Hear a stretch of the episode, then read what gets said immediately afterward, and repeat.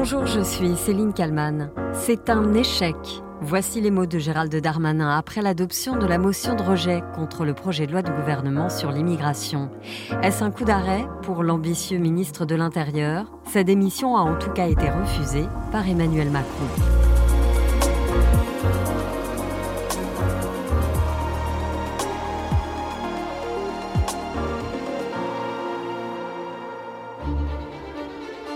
Il avait fait de ce projet de loi l'une des étapes de son ascension politique. Gérald Darmanin a dû se rendre à l'évidence. Le vote de ce 11 décembre sonne comme un désaveu pour le ministre qui peaufinait sa stratégie depuis de longs mois.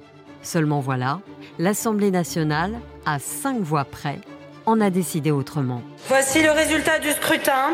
Votant 548, exprimé 535, majorité 268, pour 270, contre 265.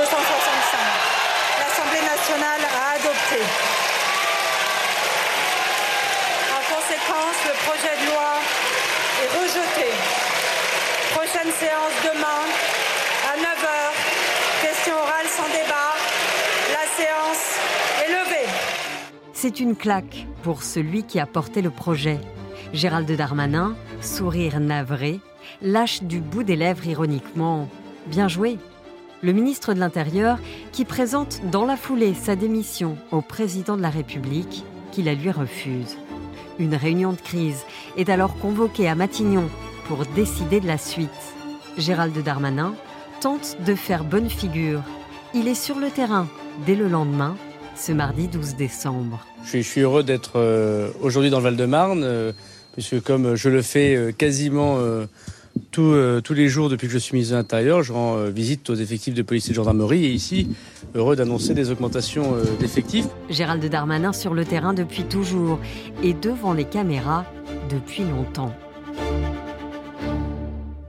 Nous sommes ici en mars 2006, à Lille l'Institut d'études politiques vote la reconduite du mouvement de blocage pour protester contre le CPE, le contrat première embauche.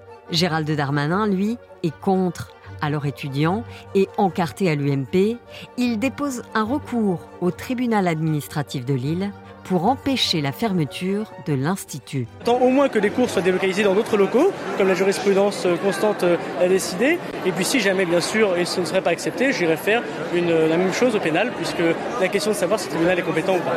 Gérald Darmanin, aujourd'hui 41 ans, et dont l'ascension politique a été fulgurante. Né à Valenciennes, dans le Nord, il s'engage dès l'âge de 16 ans en prenant sa carte au RPR. En 2008, il obtient son premier mandat.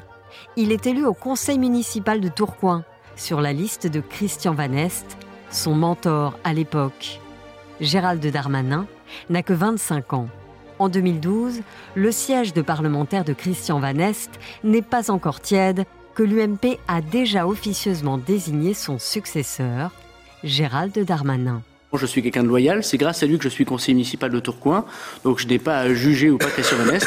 En revanche, je suis aujourd'hui le responsable UMP de la circonscription qui fera la campagne du président de la République. Gérald Darmanin qui se défend de toute trahison quelques jours plus tard. Hier, Christian Van Est était à votre place. Vous êtes investi euh, par l'UMP. Est-ce que vous êtes un traître? Écoutez, moi je suis petit-fils d'un grand-père qui était harki, qui m'a appris l'honnêteté, l'honneur, la fidélité. Ces propos sont terribles pour moi. Je mets ça sur euh, le compte euh, de l'ingratitude que Christian Van me porte. Pendant six ans, j'ai travaillé pour lui bénévolement. Il ne m'a jamais rémunéré. J'étais là quand, quand il avait besoin de moi. En juin 2012, il est donc élu député dans la dixième circonscription du Nord. Il a 29 ans. C'est difficilement réalisable euh, lorsqu'on a 29 ans et qu'on a toujours eu de la politique euh, comme passion. Je pense aujourd'hui à ma famille modeste qui m'a beaucoup aidé à vivre mon rêve. Gérald Darmanin est interrogé la même année sur sa position concernant le mariage.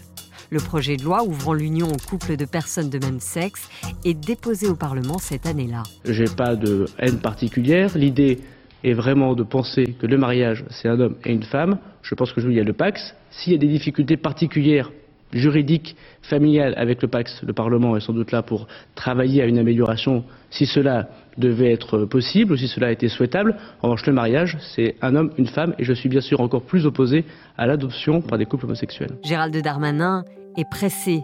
Député, ce n'est pas suffisant.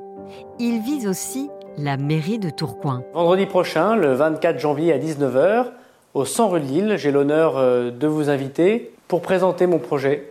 Ce sera l'occasion de parler de nos priorités, la propreté, la vie quotidienne des Tourquenois, la sécurité bien sûr, et aussi la baisse des impôts. J'expliquerai comment la situation de la ville aujourd'hui nous permettrait de baisser de 2% par an la taxe d'habitation.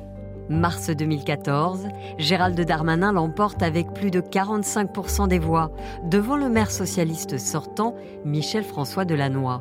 Ce dernier était arrivé en tête au premier tour. Cette victoire, vous l'avez fêtée. De quelle manière? On l'a fêtée avec les Tourquenois. J'ai refusé toutes les invitations nationales et régionales pour être parmi les Tourquenois. C'est ce qui a manqué euh, pendant longtemps à la ville de Tourcoing un maire, des élus proches de la population. Alors âgé de 31 ans, Gérald Darmanin, aux journalistes, met toujours en avant ses origines. Moi, je suis petit-fils, effectivement, de tirailleurs algériens. Mon deuxième prénom, c'est Moussa. Je suis pas blond aux yeux bleus. Et il affiche toujours sa proximité avec la population, notamment lorsqu'il est choisi comme porte-parole de la campagne de Nicolas Sarkozy pour la présidence de l'UMP. J'ai rencontré Nicolas Sarkozy, euh, non pas quelqu'un qui disait euh, je n'ai pas changé, c'est les autres compteurs et c'est moi qui ai raison, quelqu'un qui se remet en cause. J'ai regardé en Nicolas Sarkozy quelqu'un qui m'a dit euh, toi, tu es dans un milieu populaire, tu as gagné une ville populaire, tu as gagné une circonscription populaire, euh, tu as peut-être un discours parfois critique vis-à-vis euh, de ma présidence. Euh, viens, voilà, plutôt critiquer, viens nous rejoindre et viens porter demain le nouveau rassemblement. Gérald Darmanin finit par rejoindre les rangs d'Emmanuel Macron. Et à 34 ans seulement, il est nommé ministre. Gérald Darmanin, ministre de l'Action et des Comptes publics. Gérald Darmanin, une belle prise pour le président de la République. Exclu de son parti Les Républicains depuis sa nomination, ce proche de Nicolas Sarkozy veut croire au projet d'Emmanuel Macron. Je crois que les signes donnés par le président de la République, c'est les signes de la concorde nationale. Quant à ma famille politique, moi je me sens toujours de droite et particulièrement de droite sociale. Je considère surtout qu'elle doit retrouver le sens des responsabilités en préférant le pays au parti. En 2017, Gérald Darmanin est accusé de viol. Une nouvelle plainte est déposée l'année d'après, mais en juillet 2022, un non-lieu en faveur du ministre est rendu. Gérald Darmanin, qui entre-temps est nommé ministre de l'Intérieur. En 2022, voici ce qu'écrit le journal Le Monde. Il sait que l'intérieur peut être un tremplin autant qu'un tombeau. Bonjour Arthur Berda. Bonjour Céline Kalman. Vous êtes euh, chef adjoint au service politique euh, du Figaro. Ma première question, c'est de savoir est-ce que Gérald Darmanin, euh, en restant dans ce, gouvernement, est-ce qu'il peut se remettre politiquement de cet affront? Votre question, elle, se pose en deux temps. D'abord, il y avait est-ce que Darmanin pouvait accuser le coup? Et si oui, comment? Manifestement, il l'a fait. Il s'est rendu immédiatement après la motion de rejet à l'Élysée où il a, nous dit-on, présenté sa démission à Emmanuel Macron, euh, qu'il aurait refusé. Ça, c'est un peu l'usage Disons que euh, c'est quelque chose qui arrive. C'est même quelque chose qui arrive doublement. Ça arrive doublement que des ministres présentent leur démission euh, directement au président. Il arrive que les présidents la refusent. Et concernant Emmanuel Macron, c'est la deuxième fois qu'il refuse la, démission d'un de ses ministres de l'Intérieur. La dernière fois, c'était il y a cinq ans, presque jour pour jour, en octobre 2018. À l'époque, c'était Gérard Collomb, qui lui aussi sortait d'une loi immigration difficile. Alors la différence, c'est que Gérard Collomb avait réussi à la faire adopter. Il avait présenté sa démission à Emmanuel Macron pour retourner à Lyon. Emmanuel Macron l'avait refusé. Bon, Gérard Collomb avait quand même fini par quitter Beauvau le lendemain. Euh, là, il m'est avis que Gérald Darmanin ne quittera pas euh, Beauvau, en tout cas pas dans l'immédiat, pas dès le lendemain de cette euh, démission refusée. En tout cas, il a accusé le coup. Maintenant, est-ce qu'il peut s'en remettre? Cette question, elle ouvre un champ de possibles qui est assez large. D'abord, ce champ de possibles, il suppose que sa loi immigration soit d'une manière ou d'une autre, à la fin, je ne dirais pas euh, voter, mais en tout cas appliquer. Ensuite, est-ce que euh, politiquement, Gérald Darmanin va pouvoir de nouveau présenter un texte devant le Parlement? Est-ce que euh, Gérald Darmanin va être contesté par sa propre majorité? Ce sont toutes ces questions qui répondront au fait de savoir s'il peut ou non survivre à cet épisode. Pour l'instant, il a encaissé le coup, il a accusé le coup. Mais il était sur le terrain dès ce matin. Tout à fait. C'est-à-dire, il savait que les caméras seraient derrière lui et il a dit bah, Je suis là. Hein, J'étais là hier, je serai là demain. Tout à fait. Et d'ailleurs, vous avez raison de souligner que Gérald Darmanin était sur le terrain et pas n'importe quel terrain, était dans un commissariat. Parce que Gérald Darmanin, contrairement à Christophe Castaner, l'un de ses prédécesseurs à Beauvau, il est apprécié des forces de l'ordre. Gérald Darmanin, même si ça n'est pas que comme ça qu'il conçoit le rôle de, ministre de l'Intérieur, il est malgré tout le premier flic de France, le premier défenseur euh, des flics de France, des policiers, des gendarmes, des forces de l'ordre, et donc il est apprécié de sa base, donc des forces de l'ordre. La question, vous aviez raison de le souligner, parce qu'elle est donc double. Est-ce que Gérald Darmanin peut survivre vis-à-vis de sa majorité en réalité? Est-ce qu'il peut survivre politiquement? Puisque pour ce qui concerne les forces de l'ordre, auprès d'eux, auprès d'elles, il n'est pas contesté. Est-ce que c'est lui quand même le grand perdant, ou alors est-ce que c'est euh, l'Assemblée qui refuse carrément le débat? Oh, Je crois que le, le, grand perdant de cette séquence, oui, c'est plutôt Gérald Darmanin. Gérald Darmanin, il a passé euh, l'été 2023 à pousser son avantage comparatif sur Elisabeth Borne, la Première ministre, euh, dont il rêve de piquer la place, en expliquant à Emmanuel Macron et à qui voulait l'entendre que, euh, contrairement à Elisabeth Borne qui euh, vient des rangs du Parti socialiste, lui, il pourrait apporter à Emmanuel Macron et à l'exécutif ces fameuses voix de droite qu'il manque à Emmanuel Macron pour détenir la majorité absolue à l'Assemblée. Aujourd'hui, le groupe Macronie, le camp Macron à l'Assemblée, ça ne représente pas la majorité absolue. Il y a une soixantaine de députés LR. Et si tout ou partie de ces, députés LR soutient plus ou moins la politique d'Emmanuel Macron, alors il y a majorité absolue. Et Gérald Darmanin a passé l'été à pousser son avantage sur Elisabeth Borne en disant que lui pouvait arrimer ses députés LR à Emmanuel Macron. Le résultat est là. Gérald Darmanin n'est pas parvenu à fournir à Emmanuel Macron ce contingent d'élus qu'il lui manque pour faire passer ses textes à l'Assemblée. Vous l'avez dit, il rêve de piquer la place d'Elisabeth Borne. Il rêve même plus haut, non? Alors vous avez raison, il, a des rêves en, deux temps, Gérald Darmanin, à très court terme en tout cas, il rêvait, on peut je crois désormais en parler euh, au passé, il rêvait de piquer la place d'Elisabeth Borne, il rêvait euh, de Matignon tout en ne s'interdisant pas euh, de rêver euh, en 2027 de l'Élysée.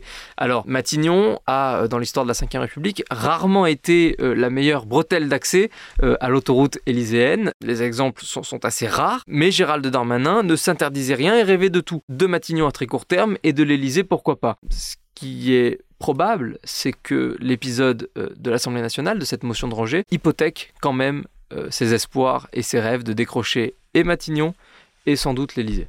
Après, le temps est long en politique. Aujourd'hui, euh, il essuie un revers. Euh, demain, il réussira peut-être à, rebondir.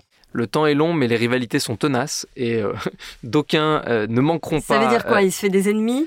ça veut dire que quand Gérald Darmanin s'affiche sur un, un, média concurrence au week-end pour expliquer que si Édouard Philippe est le mieux placé pour la présidentielle de 2027, il est tout à fait naturel qu'il le soutienne on peut imaginer que cette phrase ne soit euh, soit pas complètement sincère, soit pas complètement désintéressé et que euh, Édouard Philippe puisse attendre une occasion euh, de lui rendre de lui renvoyer l'ascenseur, de lui rendre la monnaie de sa pièce.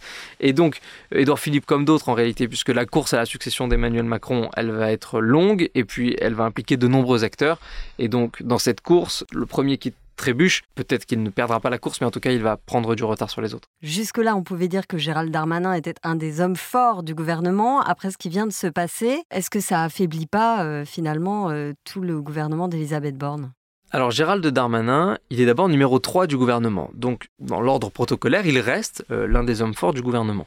Ensuite, Gérald Darmanin, il a une relation à Emmanuel Macron qui est euh, particulière et qui est assez différente de celle qu'Emmanuel Macron peut entretenir avec certains de ses ministres. J'en veux pour preuve l'épisode du Stade de France. La finale de la Ligue des Champions, on s'en souvient, hein, le, fiasco du Stade de France, qui est pour partie la responsabilité du ministre de l'Intérieur, puisque c'est un fiasco de maintien de l'ordre. Au lieu euh, d'être sanctionné par Emmanuel Macron, il a été étonnamment récompensé par un élargissement du périmètre ministériel de Gérald Darmanin qui a intégré les Outre-mer à Beauvau, ce qui n'était pas le cas depuis qu'Emmanuel Macron était président de la République. Donc aujourd'hui, un échec de Gérald Darmanin ne lui vaut pas forcément sanction euh, d'Emmanuel Macron. On l'a d'ailleurs encore vu avec cette démission qu'il a présentée au président de la République qu'il a refusé.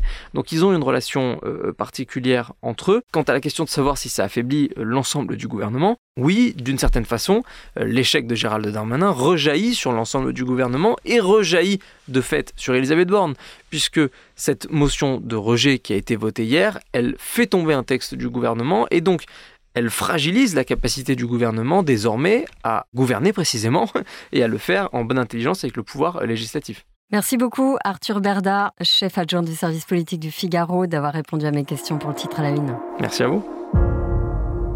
Et merci à Marie Aimée pour le montage de cet épisode. Merci à vous de l'avoir écouté. N'hésitez pas à le partager et à le commenter sur les plateformes de podcast. Je vous donne rendez-vous demain pour un nouvel épisode.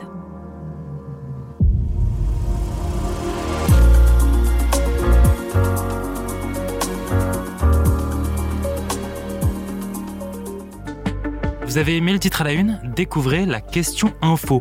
Aujourd'hui, on s'intéresse à une première mondiale. En France, on s'apprête à inscrire le droit fondamental à l'excès à l'IVG, l'interruption volontaire de grossesse, dans le marbre de la Constitution.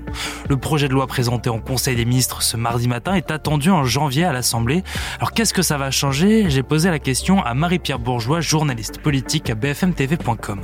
La question info, c'est un podcast à retrouver sur toutes les plateformes d'écoute et sur le site et l'application de BFM TV.